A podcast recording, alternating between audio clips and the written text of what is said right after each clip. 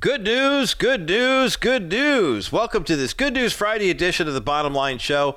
I'm Roger Marsh, and so glad you have uh, tuned in today to share the good news of the gospel, to hear good news stories. We've got some, there, there's definitely a theme. Uh, to this year, uh, to this edition of the program, but I also want to share too. I, I'll get this out of the way right off the bat that today is my birthday, and it was in uh, this. It was on Friday, September first, 1961 that uh, my mom and dad welcomed me into the family, and my older sister Linda uh, landed 730 days prior to my arrival. It's interesting. We used to tease my parents. I share this story a lot, but my parents were schedule makers. They were kind of you know organized and orderly people. And when it was time for them to have kids, they waited a couple of years after they got married before they had us my dad had some grad school work to do and they wanted to travel a little bit and they did. So you know in your mid 20s if you don't have if you're married and don't have kids yet people go what's wrong? Are you okay? But uh, my parents decided that they thought it would be nice to have a boy and a girl and they wanted them two years apart. And so my sister's birthday my big sister linda her birthday is actually tomorrow uh, september 2nd and for years we used to have the best time just teasing my parents about the fact that they hey you missed by one day you know because I mean if I remember correctly I don't have the exact time of day squared but we were literally like within an hour of each other two years apart minus a day. And I'll never forget the revelation that I had I think it was maybe about 10 years ago when I was going through something looking at schedules looking at calendars I mean that's kind of my world is we schedule and we time and you know for for the show. And it occurred to me that Linda was born in 1959 and I was born in 1961, and 1960 was a leap year. And you know what that means? There was a February 29th in 1960, and you know what that means? that means that technically we are not two years apart on calendar because we each have our own birthday, but we are 730 days apart. So now you can imagine what that did to my younger brother, who came three and a half years after I was born in terms of mom and dad saying we wanted a boy and a girl two years apart, and we got them, and then here, here. Well, I, I won't go into that. So Brian, happy birthday in February. But uh, uh, today is my birthday, so because it's my birthday, if you really want a present, uh, you know, like we did when Isaac's birthday and Lisa's birthday, my Isaac, my grandson, and Lisa, my wife. Um, 800 227 5278. We do have a giveaway today that we'll be sharing. But um, if you want a prize and you want to just to celebrate birthday with me, I'm grateful for every birthday I get now. I mean, especially when you survive open heart surgery. Um, I know that with the marvels of modern technolo- medical technology, I'm here by the grace of God. And I also understand too that if I had been born in a different generation with the physical condition that I had with my uh, aortic valve, uh, the bi- uh, the aortic valve being bicuspid instead of tricuspid, I would have been one of those guys who died in their mid 50s, and we would have said, "Wow, you know, hey, your dad was old, dude." You know, that was about it. Um, but as I get to celebrate my parents' 90th birthdays this year, which we did earlier this year, um, I'm grateful for every breath that I have, uh, you know, have had beyond March the 12th of 2018. So, nonetheless, I. Uh, uh, I'm grateful for the opportunity, and uh, and well, thank you in advance if you do call in with some birthday wishes. Now, I earlier this week, we featured a movie called Never Give Up. Remember that uh, tennis story?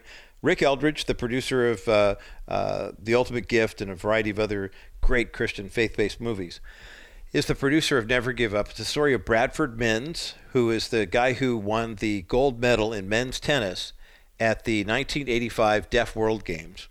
And this, he had been, he was born with a bit of a hearing deficiency. Um, he wound up losing all of his hearing by the age of three, but because he did have recollection of hearing voices and things like that, with a hearing aid, he could hear and he actually he could read lips very well. He never learned sign language. Um, and when you listen to him today, uh, he you can tell he still speaks with a bit of a deficiency in that he can't always hear all the words that are coming through. But it's a very very inspiring story. He, he was involved in a tennis match that resulted in the greatest comeback in the history of tennis. And of course, this week, uh, the movie opens today, by the way. So if you are looking for something to do this weekend, I highly recommend you, you go see it. But this week, it's important. Today is uh, uh, World Deaf Awareness Month, kicks off starting today. The September's World Deaf Awareness Month. But also, the U.S. Open tennis tournament is happening in New York right now. And um, And so there's a lot of talk about tennis and a lot of talk about, you know, uh, special needs and things of that nature. But I really hope you'll go see the movie. I wanted to kick off our Good News Friday edition of the program with a good news story about a young woman who is, uh, she kind of came out of nowhere about four ish, maybe five years ago, hit the pro circuit when she was about 15. And really just uh, came out with a, a, a, solid, spectacular tennis game. Her name is uh, Coco Gauff, G A U F F.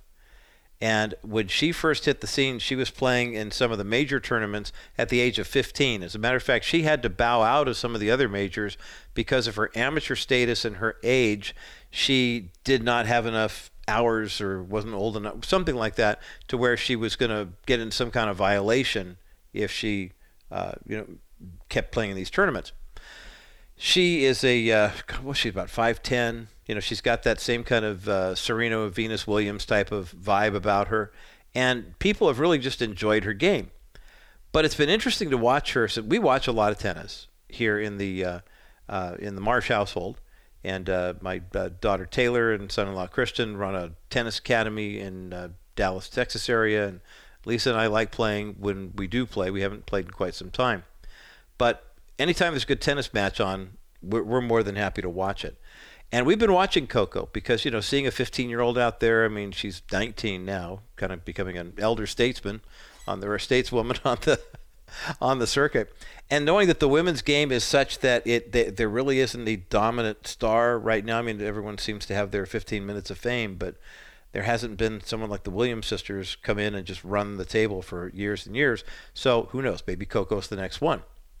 Um, she has won a couple of championships. She made it to a Grand Slam event final. With the Grand Slam of tennis is the French Open, the Wimbledon Championships in England, the U.S. Open, and the Australian Open.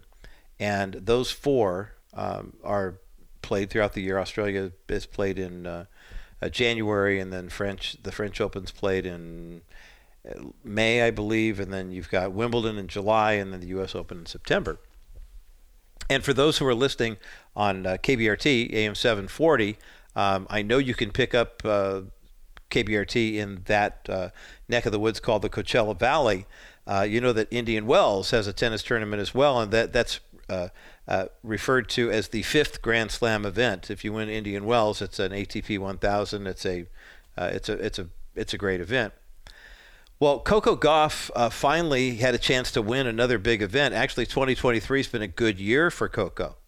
Uh, she won the Western and Southern Open Women's Singles Championship um, in Cincinnati, Ohio. And that was great. It became her second major competition, um, you know, victory in a couple of weeks. And it's interesting because when she was, uh, you know, she's she's had her ups and downs, and she's a teenager, and sometimes you can tell she's she's playing like her teen, uh, like a teenager, you know, making some, you know, kind of rookie mistakes and things of that nature. But after she won the championship at the Western and Southern Open uh, in Cincinnati, uh, in her remarks after winning the victory, she said, "I would like to thank my Lord and Savior Jesus Christ."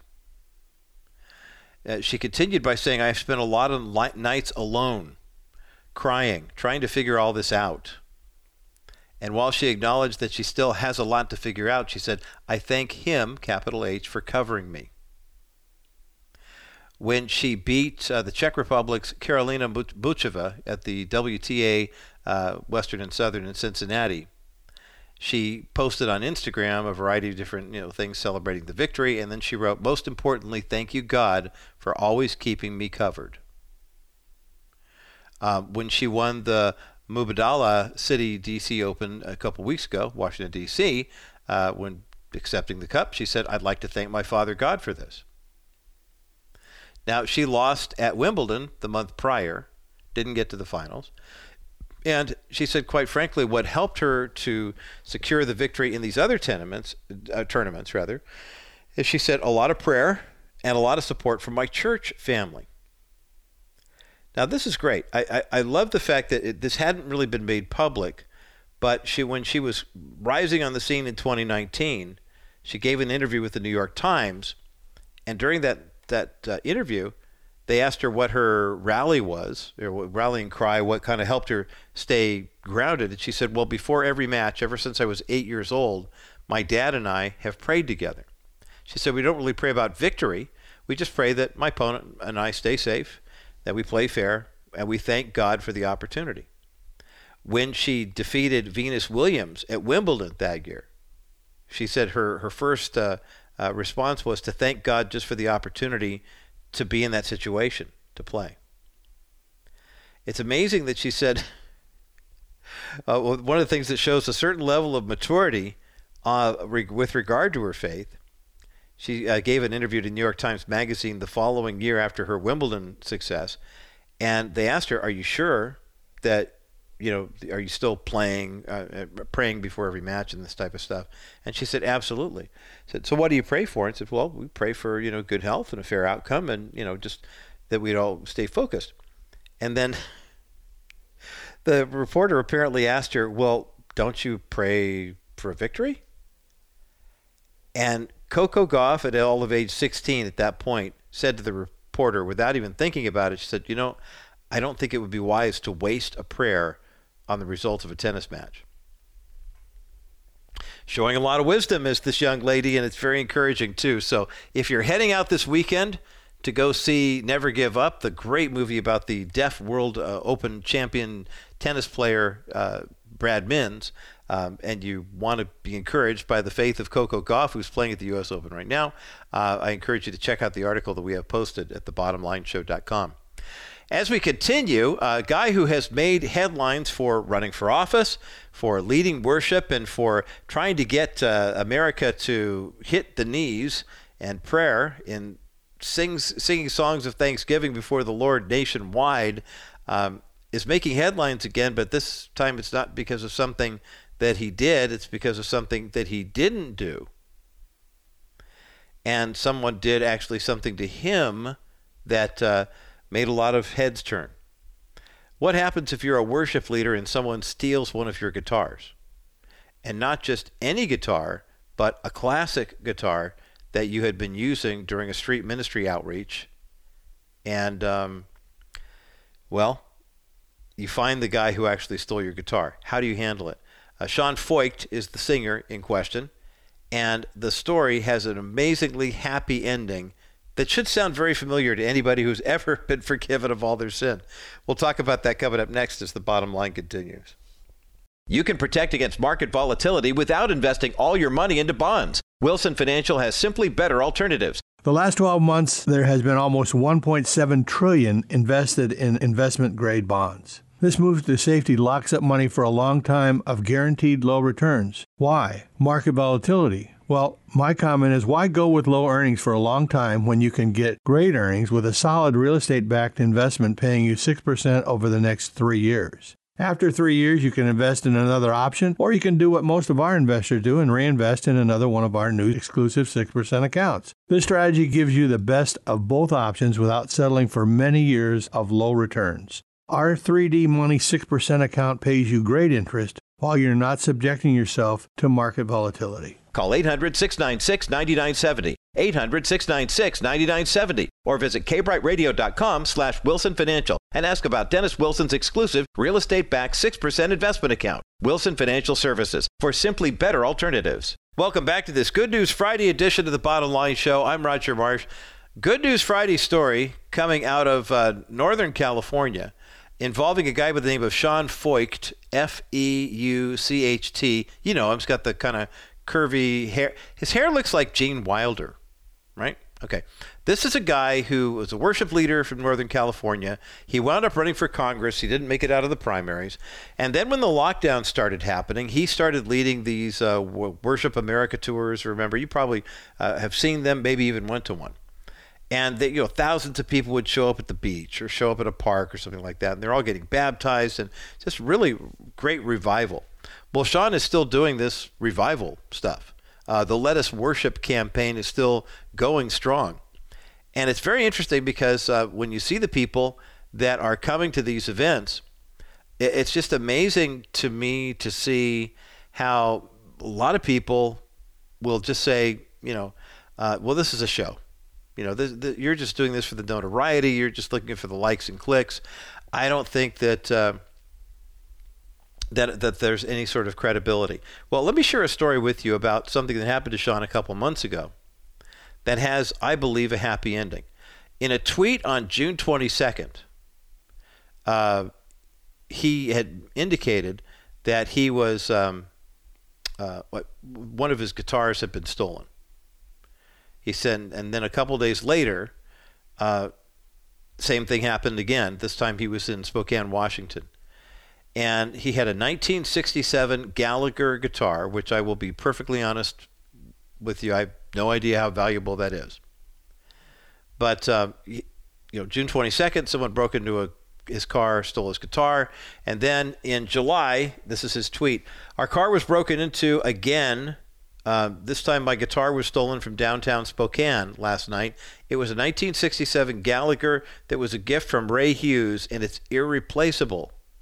Please pray for justice, pray for our family, and please pray against these constant attacks. Now, I'll be honest with you um, when when I see these things happening and I look at you know the guitar in question, I, am sure it's valuable to Sean Feucht. I'm sure it's a very very you know meaningful to him.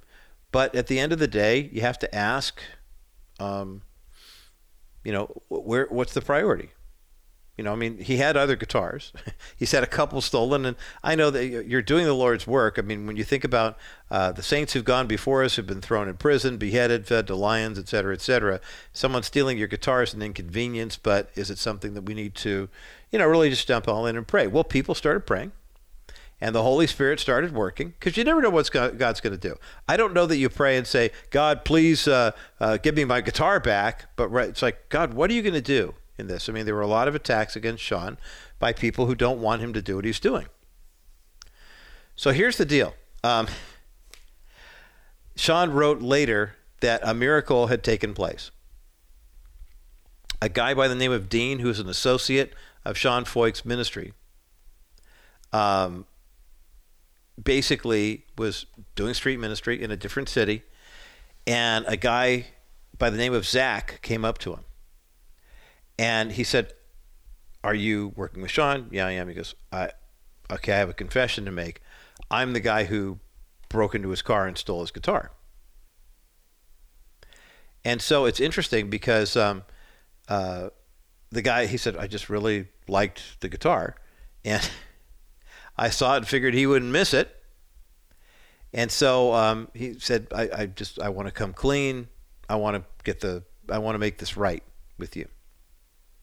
And so he said, Well, I'll tell you what. I mean, I, I want you to know whose guitar you took. And so he pulled up a YouTube channel, Bethel Music Channel, and started showing the guy, Zach, who um, Sean was. And he goes, you know, this is the guitar you took. You know, this is this is what you're dealing with here.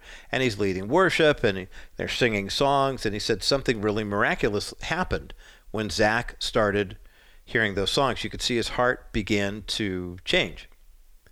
And so Dean said, hey, you know what? We're going to do a Let Us Worship event here in Spokane again. Would you come and tell your story about just how you were motivated to steal the guitar and something got a hold of you, you didn't know what it was. You tracked me down and said, I'm the guy who took it. I want to give it back. I want to make this right. And uh, let's see what happens. And so the guy said, okay, okay, I'll do it. Um, so basically, what happened was they had a Let Us Worship event in Spokane, and Zach showed up with the guitar, and they called him up on stage, and and Sean said, "You know what? I just I want to." I want to celebrate God's redemption here and, you know, kind of bringing this back and this story to fruition. And then he said, I'll tell you what, let's do this right now. Let's, uh, we're going to lay hands on Zach and we're going to pray that God um, will, would move in his heart. Would you pray that Zach would surrender his life to the Lord. I mean, that would make everything, you know, complete if that in fact does happen. And so, guess what? It did. And so it's amazing. Sean Feucht wrote on his Instagram page, he said, Guys, you're not going to believe this. The guy who stole my guitar just gave his life to Jesus. He's getting baptized right now. He came, surprised me because Dean had set this up. at, at, in front of 7,000 people. And he came up and said, Man, I'm the guy who stole your guitar. I want to make it right. Will you please forgive me? And they said, Let's pray that he receives Christ. And he did. And there's a picture on Instagram of Sean baptizing Zach. Isn't that wonderful? I mean, I think of like the thief on the cross saying, uh, Hey, Jesus, will you remember we when you enter your kingdom? And Jesus says, Today you will be with me in paradise. How wonderful and what a great story of redemption. Instead of saying, I'm going to press charges, do you know how valuable that guitar was and all the pain and suffering you caused me? Instead, he said, Thanks for giving it back. I forgive you because Jesus has forgiven me. He can forgive you too. And there you go. We've got a link for this story up at thebottomlineshow.com. And it's a good one. It's just, it's so encouraging. On the other side of this break, I want to take a look, uh, do a little bit deeper dive into this whole issue of salvation and ask the question that a lot of people ask, and that is that how do you know that your name is written in the book of life? Chad Bird's going to respond to that for us coming up next as the bottom line continues. Welcome back to this Good News Friday edition of the Bottom Line Show. I'm Roger Martian. It's my birthday today. Uh, 62 candles on the cake, which means I have to have a bigger cake because there's no way you can get that many candles. Uh, I don't eat a lot of cake because I just can't do sugar. Gallbladder can't handle it anymore. Um, if you want a prize, you can have a goodie bag from me. 800 227 5278. Crystal will set you up with that. Um, we were talking about Sean Feucht, the Let Us Worship guy who had a guitar stolen just outside of Spokane, Washington. And when the guy who stole it was able to track down Sean's assistant, um, the assistant said, Hey, well, you know what? If you want to make things right, I'll tell you what, let's surprise Sean. Come to the Spokane event and we'll have you give him back the guitar. And so they did on stage in front of a bunch of people. The Holy Spirit intervened, and Zach, the guy who stole the guitar, wound up getting baptized. Just a remarkable story. But questions would be asked well, how do you know it's real? And the question that a lot of people ask is, how do you know so and so's name is written in the book of life? And God's response to that is, well, why don't you worry about whether your name is written in there too? Uh, Chad Bird addressed this in a recent social media post, and I want to conclude this half hour by sharing what he wrote. How do I know my name is written in the book of life? How do you know that your name is written in the book of life? You do not explore the hidden mind of the Almighty on a mystic quest to read his thoughts. You do not look inward to gauge the cleanness of your hearts. You look outward to Christ, who is the book of life, in the flesh. God the Father has written your name not in words, but in wounds the nail pierced hands, the thorn enriched brow, the spear hewn side. In those bleeding wounds is the ink by which your name is inscribed. Before you did anything, good or bad, before you were conceived, even before the foundation of the world, God the Father tattooed your name upon the body of his Son. He wrote it in the book of life, and in time he preached to you that apart from him you are dead and damned. But by his Spirit, he called you to repentance. He called you by the gospel. He worked faith into your heart. He baptized you. He forgave you. He made you his child. In other words, he showed you your name in letters bright and clear, written in the Lamb's book of life. Do not worry yourself with vain speculations about some hidden, secret decision that God made ages ago about who would be saved. Fix your eyes on Jesus, the author and perfecter of our faith, the one in whom God reveals his fullness to us, the Lamb slain from the foundation of the world, the one who wills that all be saved and come to know the knowledge of the truth. Read only this book of life, Jesus Christ See your name written there in the waters of baptism, in the forgiveness spoken, in the body and blood of the supper. Christ Jesus is the book of life. In him and him alone our names are written. That's such a beautiful verse from Chad Bird, which we'll put up at the bottomlineshow.com. And when I, I came across that part where he was discussing about uh, your name being tattooed in the body, uh, let me see if I can find that line again because it was so it was so brilliant. Um, don't worry yourself with vain speculations. Uh, read only the book of life. See your name written there in the waters of baptism, in the body and blood of the suffer, supper. I think of the uh, tattoo that I have on my right arm. That is a cross with an olive branch that intersects it at the base, and the the verse from Third John chapter four, verse four, uh, I, it says, I rejoice in the knowledge that my children are walking in truth. You know, I, that's, I think, the what the father has tattooed on the arm of his son as well. And that's the beauty of the good news of the gospel. So whether it's a guy, I mean, you look at the Sean Feucht story, here's somebody who should have been condemned and prosecuted and charged with a crime, but the one to whom he committed, or the one against whom he committed the crime, says, I forgive you. Now find real forgiveness in Christ. I think of Coco Gauff being hit up by the New York Times reporter asking, What do you pray for before a match? And she said, Oh, the good health of my opponent and myself. And don't you pray for a victory? And she said, Why would I waste a prayer on results like that? Don't let your life be wasted, brothers and sisters. Every opportunity, use it to further the kingdom. That is the good news, and that's the bottom line. On the other side of this break, one of my favorite interviews we've ever done on the Bottom Line Show. It's my birthday. We're going to do it. Phyllis Fender, the widow of Leo Fender, you know, the guy who invented the electric guitar. Yeah, that conversation. We're getting into it next as the bottom line continues. Thank you. Good news, good news, good news. Welcome to this Good News Friday edition of the Bottom Line Show. I'm Roger Marsh, and today is my birthday. Uh, so, 62 years ago, Warren and Kathy Marsh were blessed to be parents for a second time. I say blessed because I'm blessed that they had me. And to honor the day, we're going to get into revisiting a conversation I had many years ago with the widow of Leo Fender. Her name is Phyllis Fender. She and uh, her associate Randall Bell wrote a book about Leo called The Quiet Giant Heard Around the World. And we have a copy of this book we'll be giving away at the end of the conversation today uh, here at the Bottom Line Show. But first, let's get into it. Phyllis Fender, Randall Bell, welcome to the Bottom Line. Hi to all of you. Hello. What a great privilege this is. I mean, for me, just as I, I, was still thinking back to owning my very first electric bass, which of course was a Fender P bass because that's just what you did. And not, you know, when you're 16 years old, you don't think about, you know, where it came from. Someone had to put this together. And then to find out that the creator of all this was literally, I went to Cal State Fullerton. I taught at Fullerton College. I mean, this is this is home turf for me. Phyllis, what was it like for you? You know, you've got the, this iconic name, and people say, "Oh, you were married to." Oh my goodness! Here, what, what's it like that's for you when exactly, people?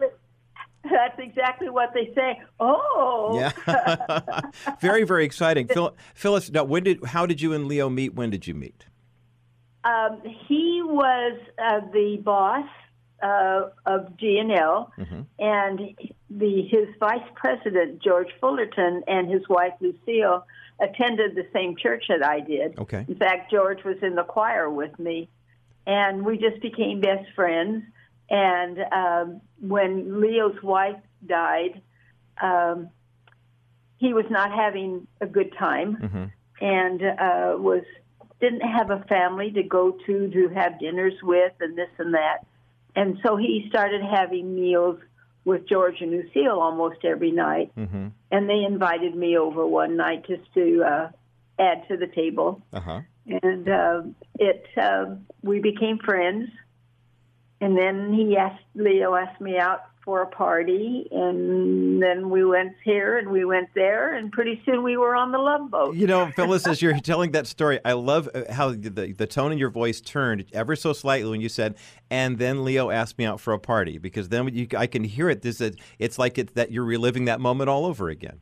it it was a lovely Christmas party put on one, uh, on by one of the uh, Country Music Association people, and that and it was a fun party. and the CMA was very near and dear to Leo's heart, was it not?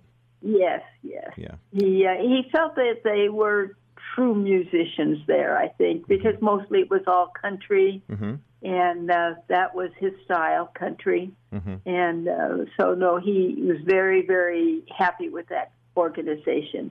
Phyllis Fender is my guest today here on the bottom line, the widow of Leo Fender, the guy, yeah, that Fender. Uh, we're talking about Fender guitars, Fender instruments. Randall Bell is also in on the conversation too because Phyllis and Randall have teamed up to put together a biography of sorts of Leo Fender, the quiet giant heard around the world, and the link is up at the thebottomlineshow.com. Now, Randy, how did you come in contact with uh, the Fender family and uh, get to know everybody so well to where you could actually help put this book together?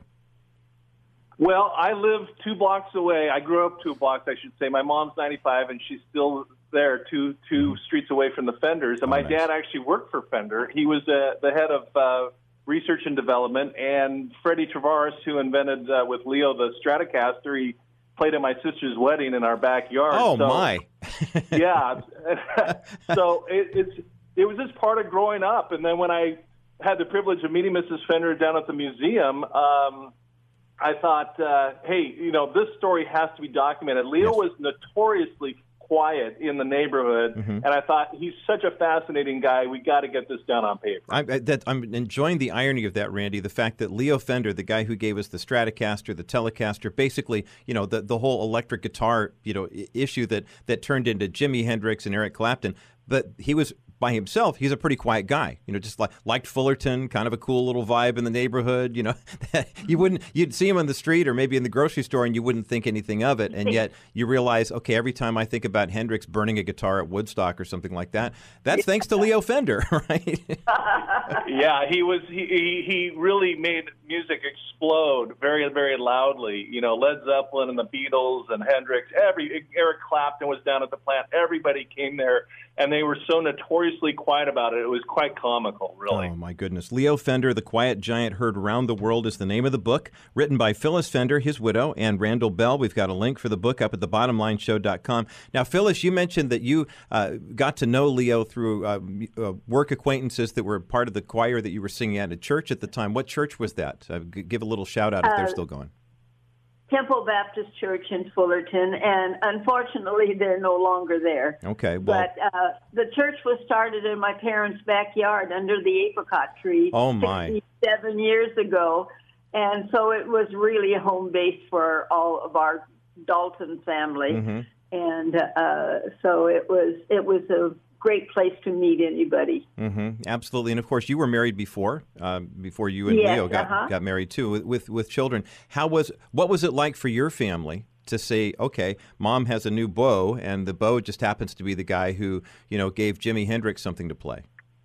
Uh, you know what? All they thought about was mother was happy. Ah, and uh, they didn't play guitars themselves. My kids, I have a sis- couple sisters that play guitars.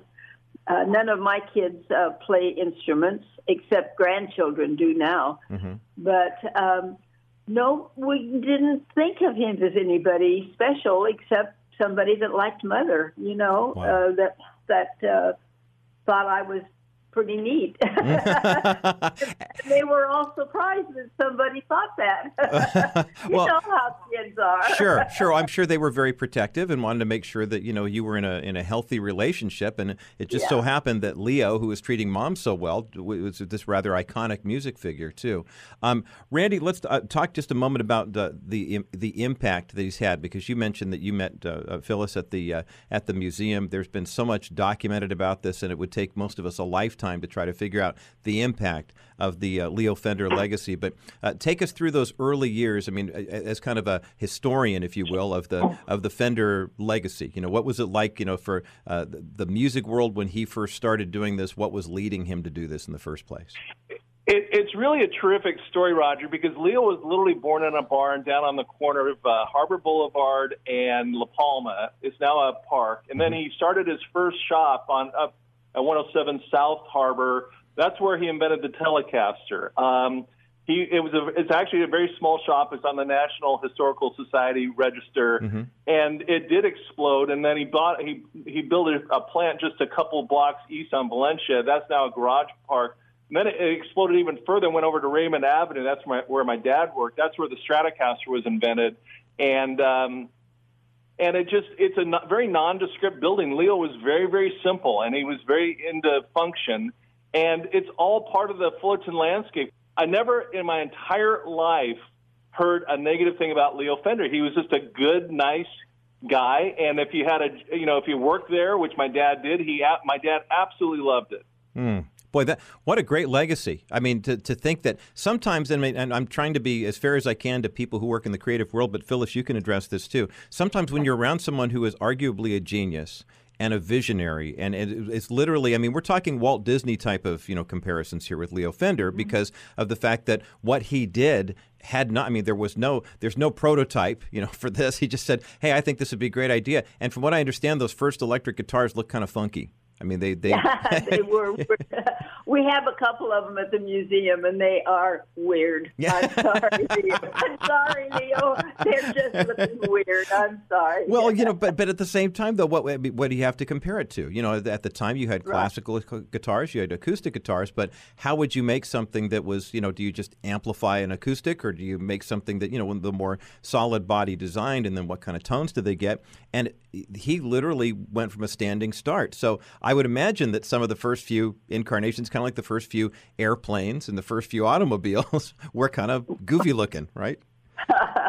That's for sure. That's for sure. And, and what's funny, Roger, is the guys that that uh, when Leo came out with that first guitar, they laughed at him. They called them boat paddles. And then what happened is, as soon as it got popular, they started going from laughing at him to try and take credit for it. Right.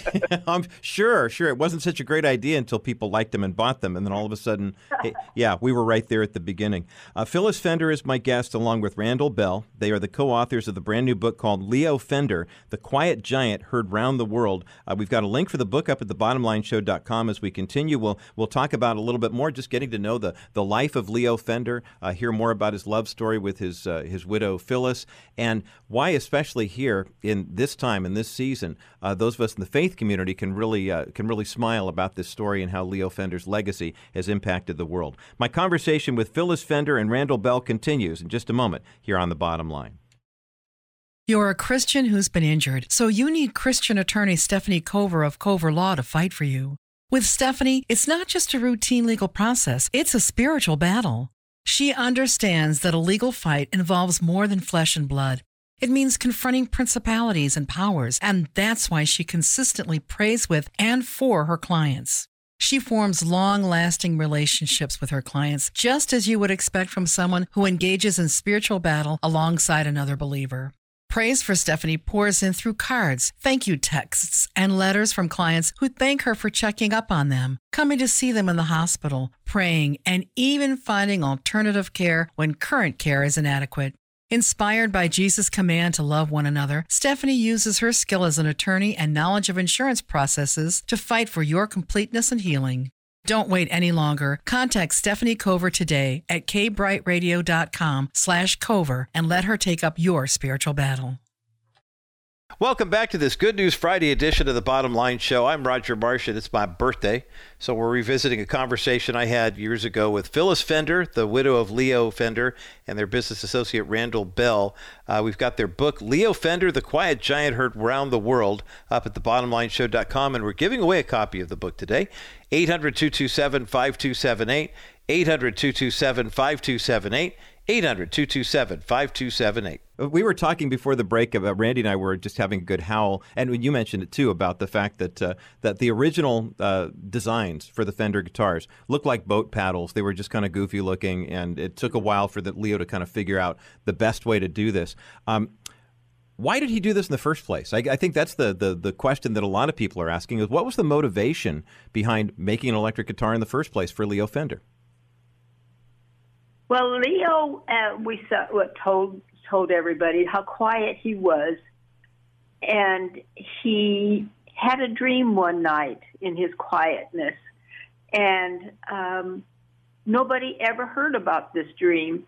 And for years and years and years until he married me, and I'm not saying yip, yippee me because it had nothing to do with me. Mm-hmm. But I uh, one night we were just sitting here at the house, and I said, "Why do you work so hard? And how did you feel? What made you do all the things that you've done? And it's all amazing." And he just sat there and was didn't say anything. And I said, "Leo, why did you do this? I mean, it's wonderful. Uh, the world loves it. Why did you do this?" And he said, "Well, I never talked about it."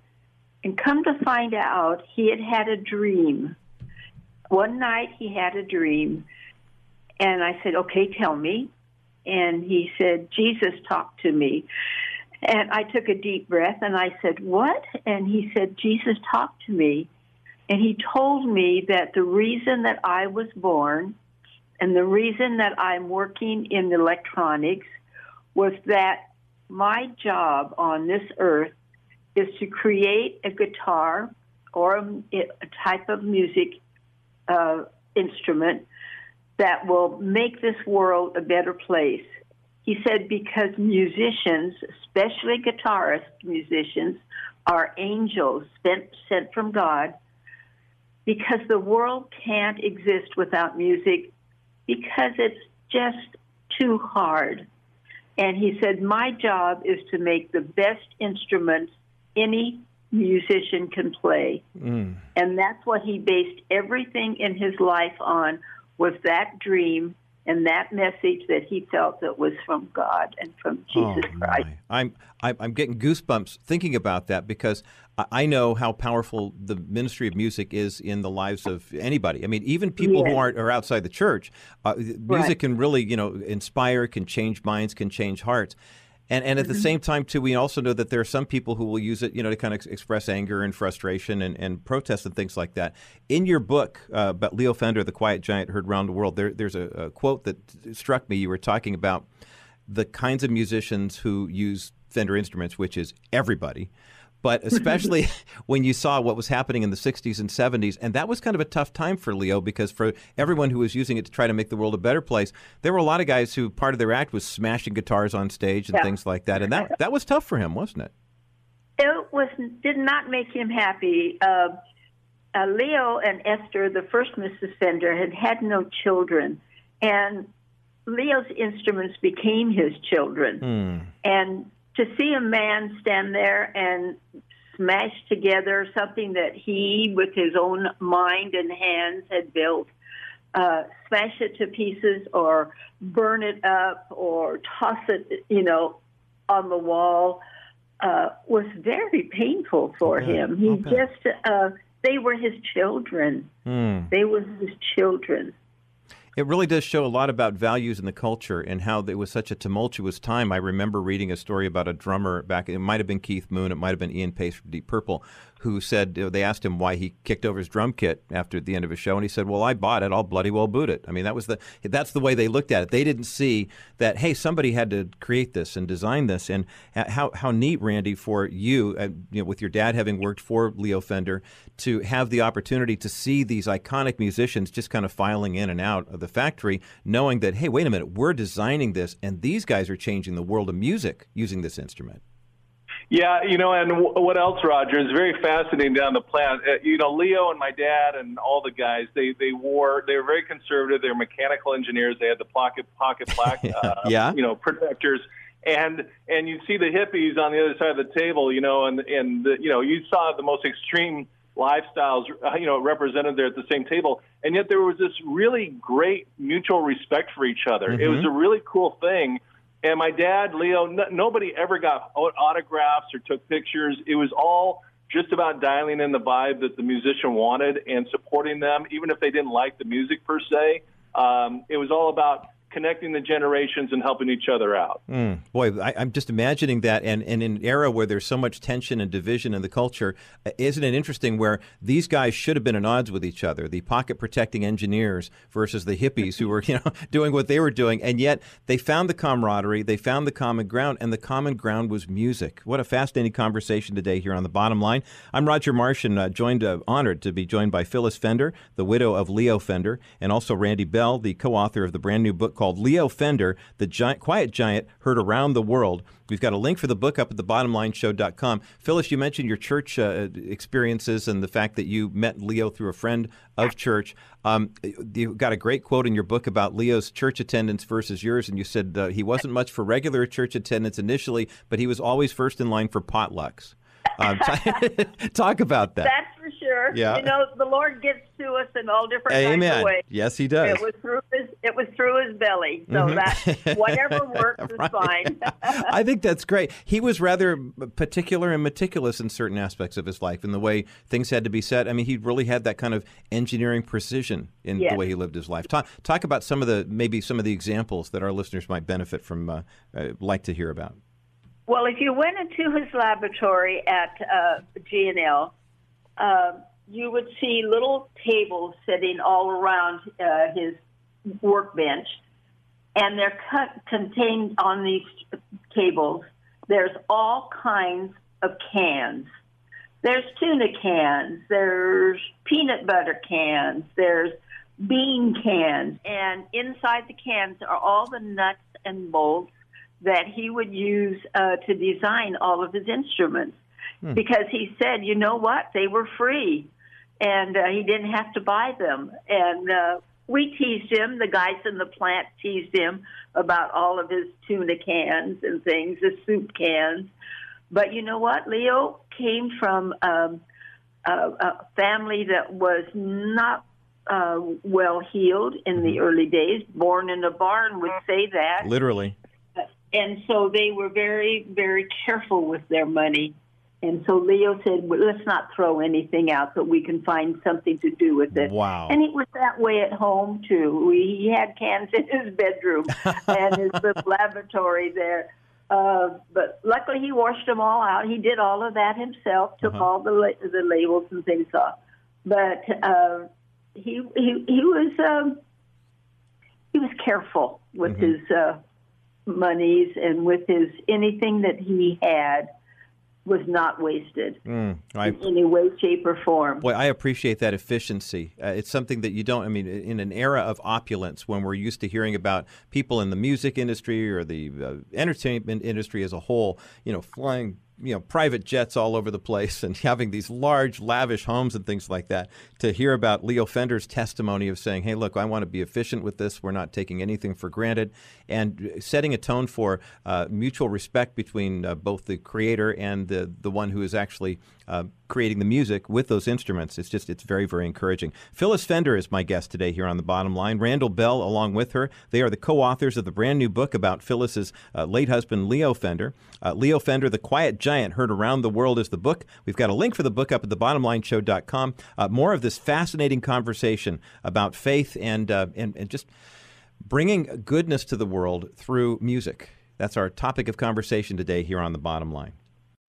One of the greatest gifts that we can give to an expectant mother is the gift of the first picture she'll ever have of her son or daughter in the womb. That comes through an ultrasound, and our friends at Preborn have an opportunity for us to make more of these ultrasounds a reality. Every time you give a donation of $28 to Preborn, that means one more ultrasound can take place. But how about giving enough money for an ultrasound machine? The cost is $15,000. It's a sizable investment, but every ultrasound machine can do 250 ultrasounds per year and lasts at least 10 years. Now take that cost $15,000 and divide that by 2500 Okay, now you begin to see how the cost per ultrasound goes down even more once we have more ultrasound machines to donate into preborn clinics. Make a donation right now to preborn. It's completely tax deductible, and every penny, every dollar you donate right now is going to the purchase of an ultrasound machine.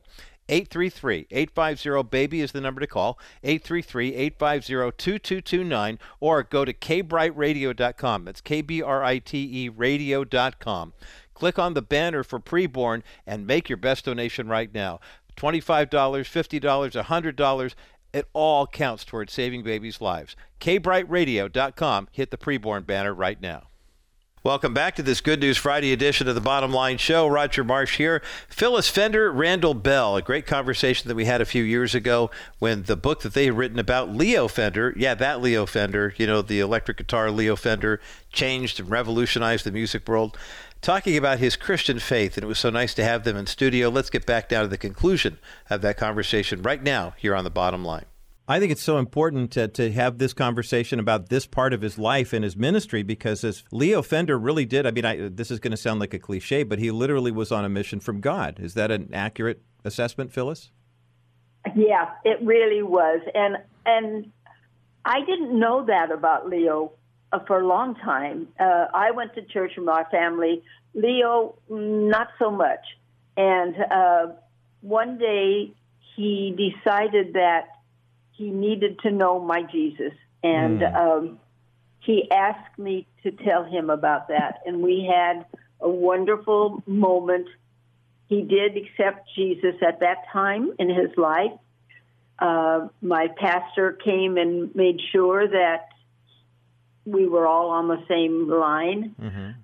But from that time on, he just wanted um, more and more to do right things. But Leo never did wrong things. He did right things, but he wanted to be sure that what he thought he was, or, no, I shouldn't say thought, what he knew he was meant to do for this world um, got done. In fact, the week before he died, uh, because of his Parkinson's disease, I had to dress him and mm-hmm. feed him through a tube in his stomach. And, and I had gotten him in bed and he was saying goodnight. And he held my hand and he said, You know what? And I said, What? And he said, I finished everything I was supposed to do. Aww. And I was absolutely amazed that how many people in our lifetime can say, I finished everything I was supposed to do, oh and and say it with such sincerity and such complete knowledge that he had done what he was supposed to do. Wow! I mean, it's as, it's as if he's he's hearing God saying, "Well done, good and faithful servant. It's time." Yeah, amen. Yeah. Amen. Oh wow! What a and, and he was gone uh, a week later, and he died here in our home, getting ready to go to work. Because because we w- he wouldn't have it any other way. Right. It sounds like. Right. Oh my! Yeah. What a beautiful what a beautiful story.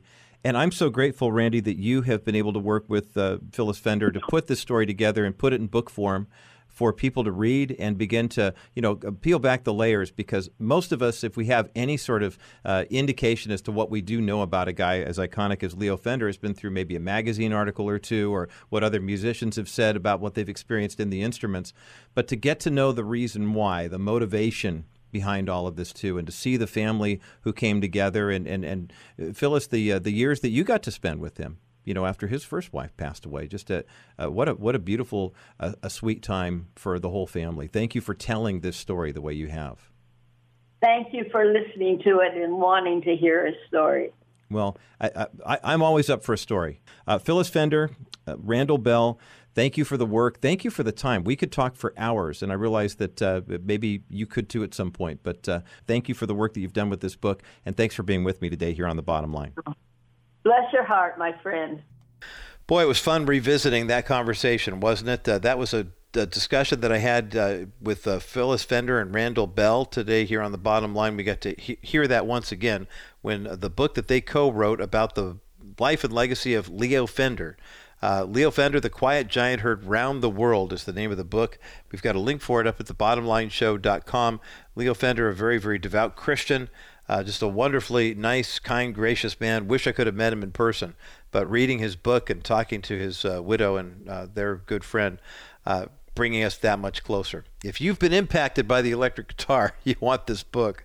And we have one copy to give away 800 227 5278. 800 227 5278. 800 227 5278, the number to get you through to the bottom line. Isn't it interesting um, how a guy like Leo Fender, who just wanted to make electric guitars that were played by some of the greatest secular musicians of the world, uh, wound up leaving an even greater legacy in his legacy of faith. Would that all of us have that opportunity to where, when we meet the Lord face to face for that final reckoning, that he'll say, Well done, good and faithful servant. And it won't be because we knew a bunch of famous stars, but because we surrendered our life to Jesus Christ. That's the bottom line.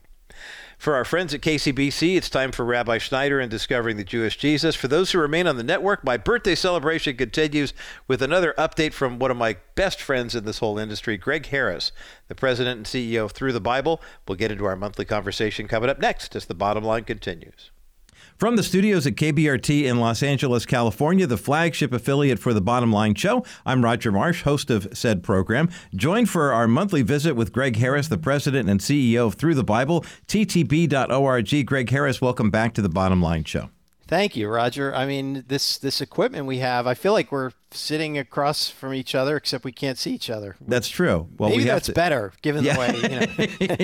yeah. I'm sure it's better for your way coming my way. I no, mean, it's no, always a pleasure gonna... to see you. Yeah. That's for sure. No. You know, let, speak, speaking of seeing, I mean, we're going to talk about an area of region of the world that's kind of germane to both of us because of our proximity with through the Bible's headquarters being in Southern California, Bottom Line Show being in Southern California. There is an area we want to focus on. We always kind of take a travel log of where through the Bible's doing ministry. But this is one of those ministry areas that's kind of hiding in plain sight. We haven't talked recently about Latin America in a while. And I, Right. re- I and I know that you have a huge, vibrant ministry there. But this is kind of the part of the world where a lot of people think, "Oh, ministry means uh, India. Ministry means Russia. Ministry means that," and we forget about Latin America. Talk about some of the inroads that TTB has had recently, some successes, if you will.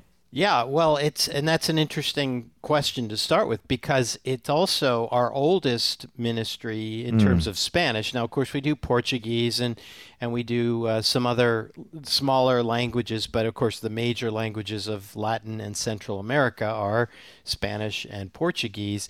Um, but Spanish, we're actually celebrating um, as we record this. We're just barely past the 50th anniversary of when we went into our, and they were our first or it was our first uh, non-english language. Um, and what's you know what's amazing about that is it it it broke through the barrier uh, particularly in Dr. McGee's mind. I mean, I, I mean, let's talk a little bit about Dr. McGee. You know, if you if you hear the name through the Bible, sometimes people say, "How are things that walk through the Bible?" or "How are things back to the Bible?" And I always say, "I don't know. Call the other ministries. We're called through the Bible." But w- as soon as you say Dr. J. Vernon McGee, people go, "Ah, yes." Well, there was a famous conversation between the founder uh, and president of Trans World Radio, Dr. Paul Freed, who I had the immense privilege of working with for Yes. quite a few years, almost a decade uh, before he passed away. And he was an amazing visionary, amazing man of God, so passionate. And I think a lot of who I've become as a leader. Um, you know, was influenced by him because I when I met him, I thought he's this august man, and he was so approachable and he was so enthusiastic. You know, he wasn't he wasn't treating me. I joined uh, Trans World Radio. I was, I think, I was 29 years old. You know, and I didn't know anything. And I was freshly minted seminary grad. I had never been anywhere, and I'm thinking, this is the great and awesome, you know, the Oz, Paul Freed. You know, and he was so uh, approachable and so fun and. Um, you know but he he came in the in the early 70s he came to uh, a missions conference at church of the open door when dr mcgee was uh, still i think he had just retired but he was probably still involved and and he said uh, you know Jay, Jay Vernon, I don't know what he called him, Vernon or Jay Vernon. He said, You need to take this teaching into other languages. And Dr. McGee was actually uh, we've I've learned from uh, the people that knew him personally. You know, he struggled with faith. You know, here he was. He, he believed the word of God, but you know, he was like the rest of us. He he sometimes struggled, and he thought, "How are we going to pay for this? You know, this is expensive, and there's no way to get the money back." So, long story short, because Paul Freed was such a charismatic, uh, you know, just incredibly persuasive person, he said, "All right, I'll give it a try." And boy, once we saw the response, we've never looked back. And so here we are 50 years later, and the ministry, I, I I'm going to say approximately because there's a lot of stations that take our content for free that we don't know about. But we know of about 6 to 700 local stations spread across uh, Latin America and even up into North America. So here in the United States, we we're on a lot of Spanish stations. So if you're if you're going through the dial and you hear that, you know, Spanish music or something, think maybe through the Bible's on there, but the ministry remains incredibly dynamic. Gregg Harris is with me today here on the bottom line, president and CEO of Thru the Bible, ttb.org. I finally weaned myself from saying the Thru the Bible off of saying the Thru the Bible radio network. Yes, So, well course- done, Roger. Thank you, thank you. It only we've been doing these conversations Yeah. for about eight years now. It only Took a few me- years, but- yeah, it did. Well, but you know, but here's the thing. I mean, just as you're talking about this, we were just describing everything that's been happening in Latin America. This is one of the oldest outreaches of Thru the Bible, and the fact that it started Thru the Bible did as a radio ministry and continues to thrive. And we understand that it now that's part of the mix, not just the main Yes. focus. And I, but it's important to understand that everybody's multi-platform now. So Yes. if you have a solid radio foundation, then that makes it more well easier, I should say. It's Yes. simpler to, to branch out. And there are a lot of other ministries and other media types who are saying, "Hey, I'm a bit on television or podcasting, but I need to kind of get the radio foundation." I would imagine it makes it a little easier for your team to look at an area like this and say, "Okay, well, we haven't covered all of Mexico, we haven't covered all of South Right. America, but we we've got some inroads here. Now we can build upon that foundation." As opposed to having to reconstruct it and reinvent the wheel a little bit. Yeah, and you know, I, I like to play with numbers, and uh, I I ran some calculations. It was a while ago, but I think it's still probably quite accurate. And I, in a in a one year period, uh, we release more than one million terrestrial broadcasts. Wow. That, yeah, wow. and and that's and you say, okay, well that's a, that's a number. What does that mean today? Well, that means over three thousand in a day. Okay, and then mm-hmm. you break it down, and it gets even crazier, which is about on average, not exactly, but you know, if you average the numbers, uh, on average, about every thirty seconds, we are airing a new terrestrial broadcast somewhere on Earth. So mm. that gives you mm. a, a, pretty cool sense, which means in the few minutes we've been talking, probably, you know, an average of 20 or 30 different terrestrial broadcasts would have gone out. Mm. And, uh, you know, that gives you a sense. Radio is still very important to us, but we did change our name because, like you said, everybody's multi platform these days. You are with My Hope Now, mm-hmm. and that's great. And, you know, we all are flinging out the seed as Dr. McGee said, in as yes. many ways as we can. Gregg Harris is with me today from Thru the Bible Radio Network. I had to throw that in there uh, today here on the Bottom Line right. Show. As we well, Thanks as we talk, playing. You sure? Right? I, do, do, I get a copy of the home game and some Eskimo pies to take with me? You get okay. the Dr. McGee cardboard yeah. cutout. That's great. That's great. Well, I will cherish that. Um, let, us talk about what's. I mean, do you have a letter or mm. two? This is silly. I'm oh, asking gee, Gregg yeah. Harris if he has a letter. Um, do you have a yeah. letter or two? I know you and Steve share those on the radio program, yep. the terrestrial broadcast all the time. But there's sometimes you and I get into this, and you'll have a letter that maybe didn't make it on the air. And I, I know a lot of our listeners love to hear those things, but especially on the concentrating on the area we're talking about right now. Yeah, absolutely. We have obviously lots and lots, and you were correct. A lot of what you hear on the air is just the tip of the iceberg. So, uh, and let's go to Central America because we talk about Latin America, but boy, nobody really talks about Central America anymore. Uh, and uh, this is from Panama. Where Edgar says, I have been studying the Bible with you for about three years. I was looking for a Bible school, and since I work on an island, now he didn't say what island he works on, but this is, I love these stories because it's like, wow, these people are everywhere. Mm-hmm. Since I work on an island, he says, it's difficult for me to go to church. By chance, I found you and have learned a lot. I really like your studies and the introduction, which gives a lot of historical information. In general, mm. all your content is valuable. And you know, Roger, I just I, there's so many things I love about that letter. You know, he's he's three years into his journey, and we get you know we get people that say, "I just found you." We get uh, unbelievers who say, "I've been listening. I'm not a believer, but I'm interested." We get people that say, "I've been listening." My grandmother you know listen to you. Mm. and so i love the fact that the that the bible bus as dr mcgee called this amazing five year journey through the whole word of god it's it's a it's like a, a merry-go-round. You can jump on or off at any time. And uh, i just love that. I also love he says i found you by chance. Um, mm-hmm. and another theme that we've been hearing a lot lately is the introduction giving historical information. You, you, me, and everybody probably under the sound of our voice, you know, we have access to incredible websites, and you know, we can buy books and and resources and and get outlines and historical background and study Bibles. Well, a lot of the people in the world either can't access it or they can't afford it. And so imagine how valuable it is to get the fact that you're studying a a prison epistle, and that Paul was in prison and that it was connected to this mission after his missionary journeys this happened and you know we hear this a lot Steve Schwetz and I were in Uganda and we heard this repeatedly the the historical context is so helpful to people imagine if you never had that and you were trying to read the Bible without mm. it mm-hmm. it's just it's it sounds like it's virtually impossible to do and yet the lasting legacy of Dr. J. Vernon McGee is these messages given so many years ago, and then with the context that keeps them fresh and keeps them, uh, yeah, well, the, the seed continues to sprout, you know, as it's planted properly. Yeah. Gregg Harris, the president and CEO of Thru the Bible, with me today here on the Bottom Line Show. TTB.org is where you find them online. We're taking a look at what's happening in the ministry of Thru the Bible, especially as it pertains to Latin America. And we'll have more of this conversation in just a moment as the Bottom Line continues.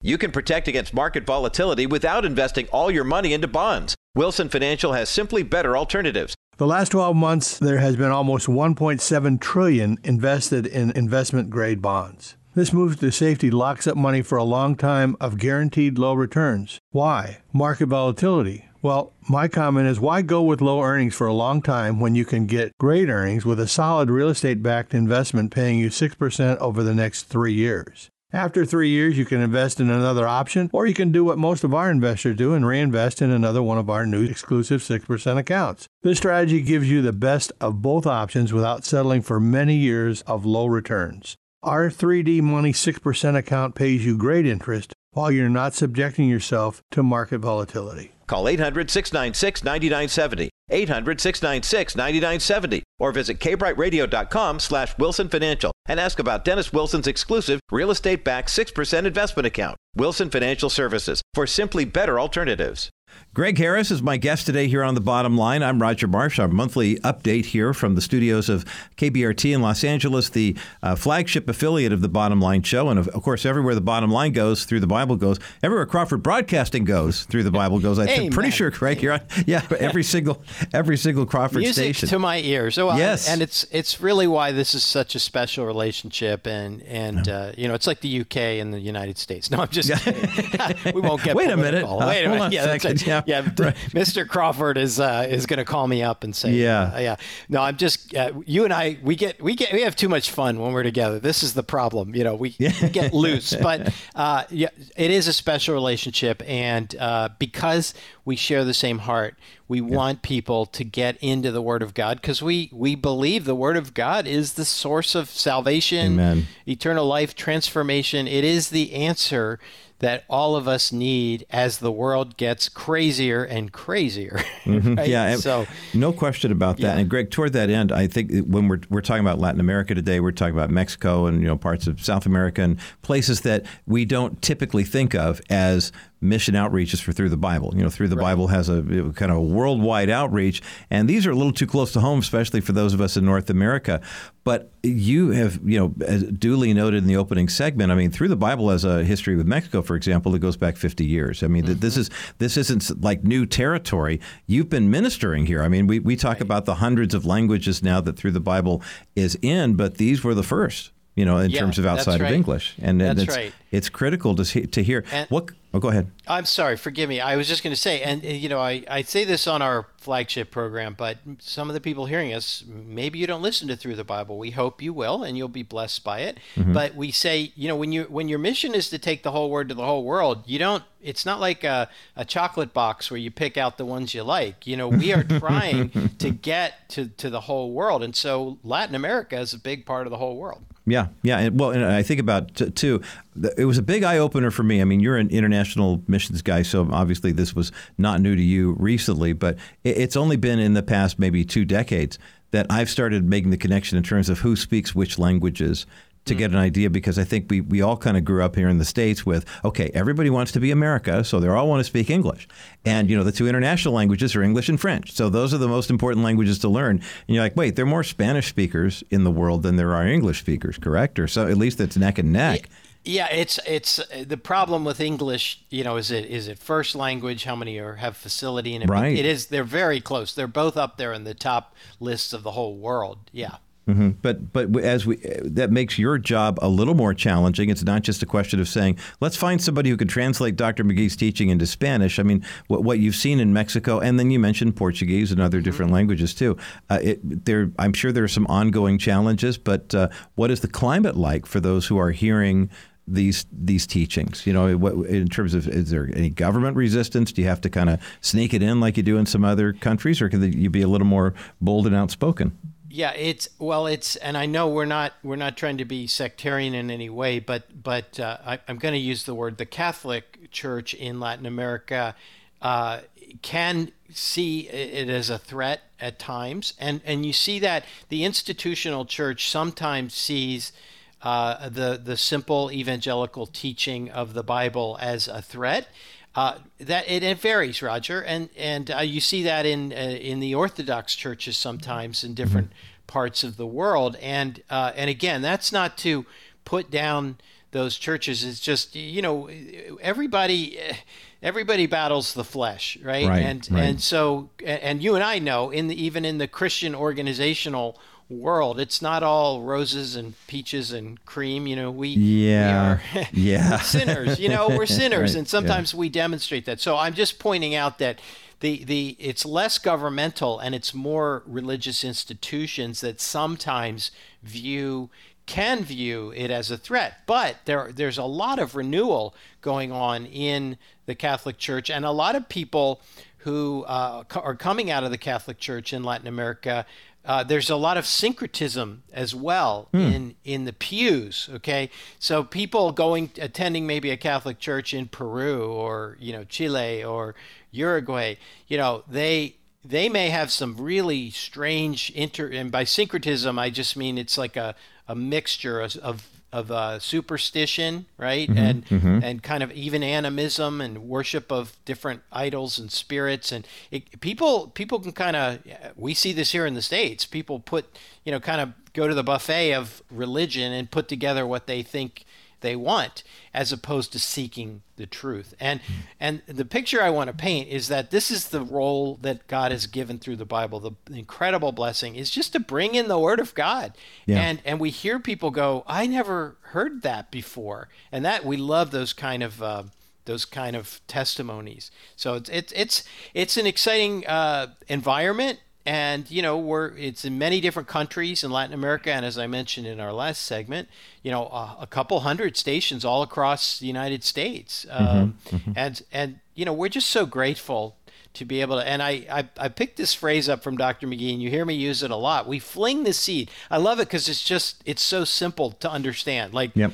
we're just the sower flinging the seed out there and then and then as we as i read letters you're like wow god is really growing a a cool thing there in that soil, in that country, in that place. The last segment I read a, a, a guy that is on an island in Panama. Pretty cool, huh? Yeah, it really is. Gregg Harris is with me today here on the bottom line. Gregg is the president and CEO of Thru the Bible, ttb.org. We're talking about the Thru the Bible influence in Latin America and how oftentimes we here in the States might take it for granted simply because it's one of the older expressions of foreign language ministry, as we would call it, and some of the cultural changes that are there. And I love that that that image of flinging the seat. I could see it's funny. Uh, your board member Rob Yardley, who I'm kind of obsessed with stalking on social media. Oh yeah, because he's a well, fun guy. well, he is a fun guy, and he lives on social media. you know, which is he does. so. It, it's not hard to find Rob, but he, every now and again he'll go through these things like on Facebook where he's posting these older pictures of Dr. McGee. You know, Yeah. here's Dr. McGee in the garden. Here's Dr. McGee with his wife. Here's you know just ordinary, normal pictures. And so I have this vision of him wearing one of those little over-the-shoulder harness things with the seed in the packet, just Yeah. kind of going through saying, "Thus saith the Lord," you know, and spraying it everywhere. That's right. And thinking, well, that's really cool. But I mean, when you get right down to it, it's amazing how taking the whole word to the whole world and flinging the seed, and people marvel at how successful the ministry thru the Bible has been. You're, you're stewarding it so very, very well, Gregg. Um, talk about how um, the the impact. I mean, you mentioned the radio station growth. Uh, what kind of response are you getting? Are you able to train up leaders, you know, coming in Central and South America? Is there is there the TV ministry starting to explode like it is in the Middle East? Kind of, kind of take us a little further into what the ministry is up to. Well, as you said earlier, uh, you know, everybody in communications is multimedia, multi-platform. It's a Right. question of you know how and where and when and what what we can afford, and you know, it's a lot more complicated than it used to be. Uh, and that's just just before I answer your question, I did want to make a comment, and that is the thing that I love about telling the story of thru the Bible is it's it's so simple. And in, in this age where I, I know all of us are being overwhelmed by the complexity of the world we live in. You know, whether it's something like like we're going to go on vacation and I was downloading an app because we got a new air conditioner and there's an app for it, of course, and you have to set up an account and and it's like, yes, I can control my thermostat from anywhere in the world. That's the good part, which is why would I want to do that when I'm in India, right? Like Yeah, make sure uh-huh. I turn the thermostat down. But but it it's also a level of complexity and then all the social issues. So there's something refreshing and I hope that our conversation is for those who, who love and follow Jesus and believe the Bible is his word.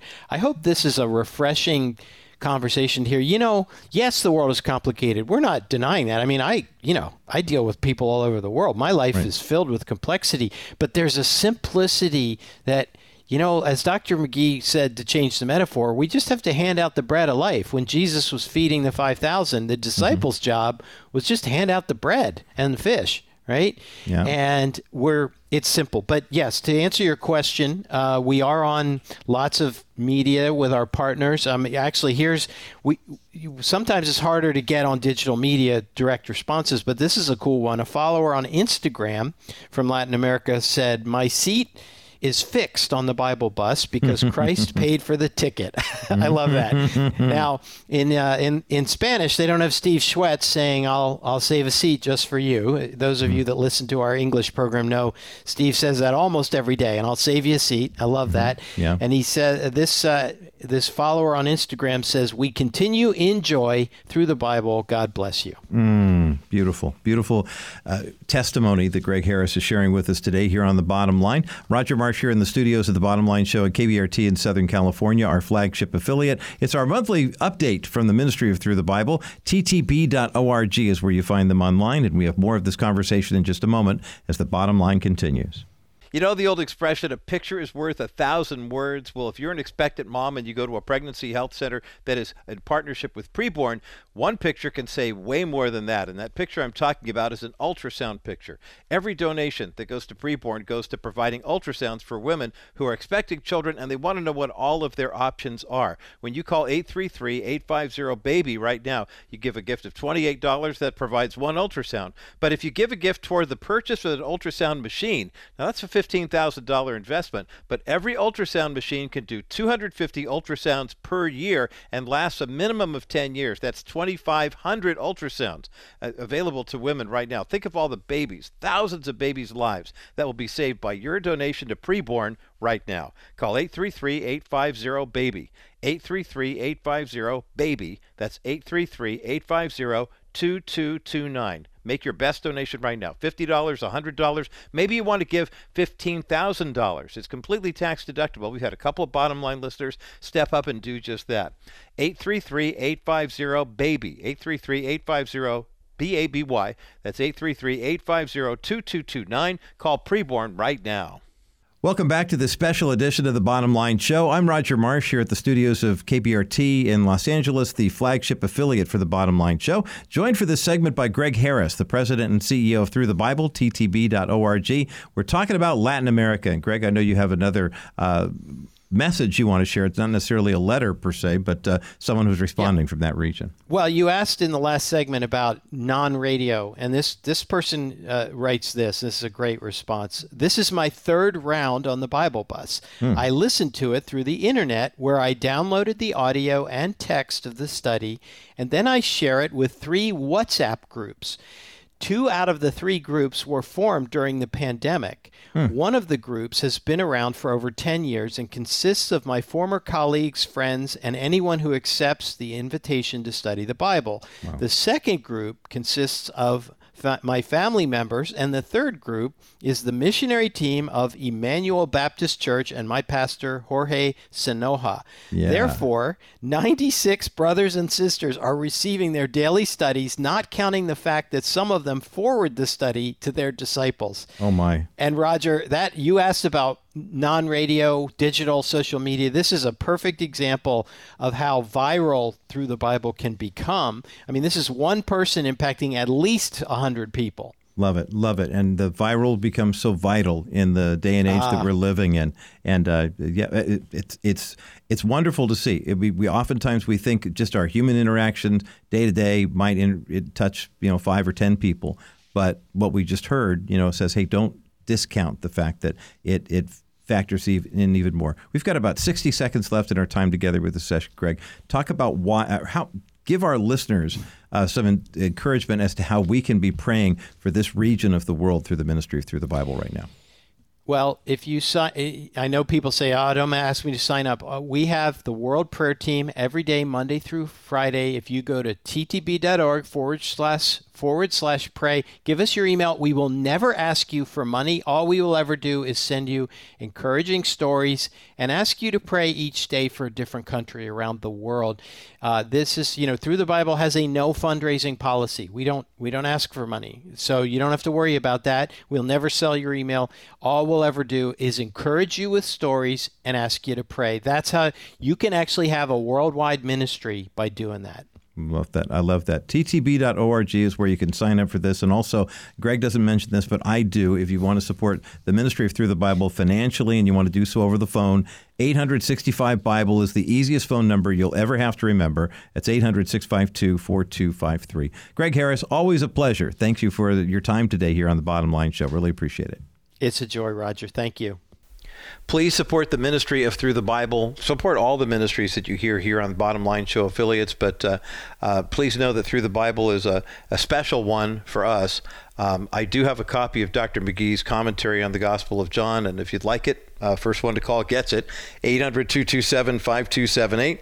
800 227 5278. 800 227 5278 is the number to get you through to the bottom line. I really appreciate Gregg Harris and the fantastic work he's done with Thru the Bible. Uh, we've walked life together as contemporaries. We're about the same age, and my birthday's here at the start of September. Gregg's is actually at the end of the month. But even more so, the fact that uh, we've had the opportunity to touch as many lives as we have for the kingdom from our respective posts, running our respective races. Uh, it's an honor and privilege to be with him, and I figured this is a fantastic way to close out a very special commemorative day uh, for yours truly. So, Gregg, thanks for making my uh, birthday broadcast so special. And thank you to you as well for your listening, your prayers, and your support of uh, the sponsors who sponsor this show couldn't do it without you, and of course, couldn't do it without the Lord. And we're getting ready to enter year number 13 in a couple weeks. Thank the Lord for another year of life, and thank Him for another year of us ministering together here on the Bottom Line Show. Have a great weekend.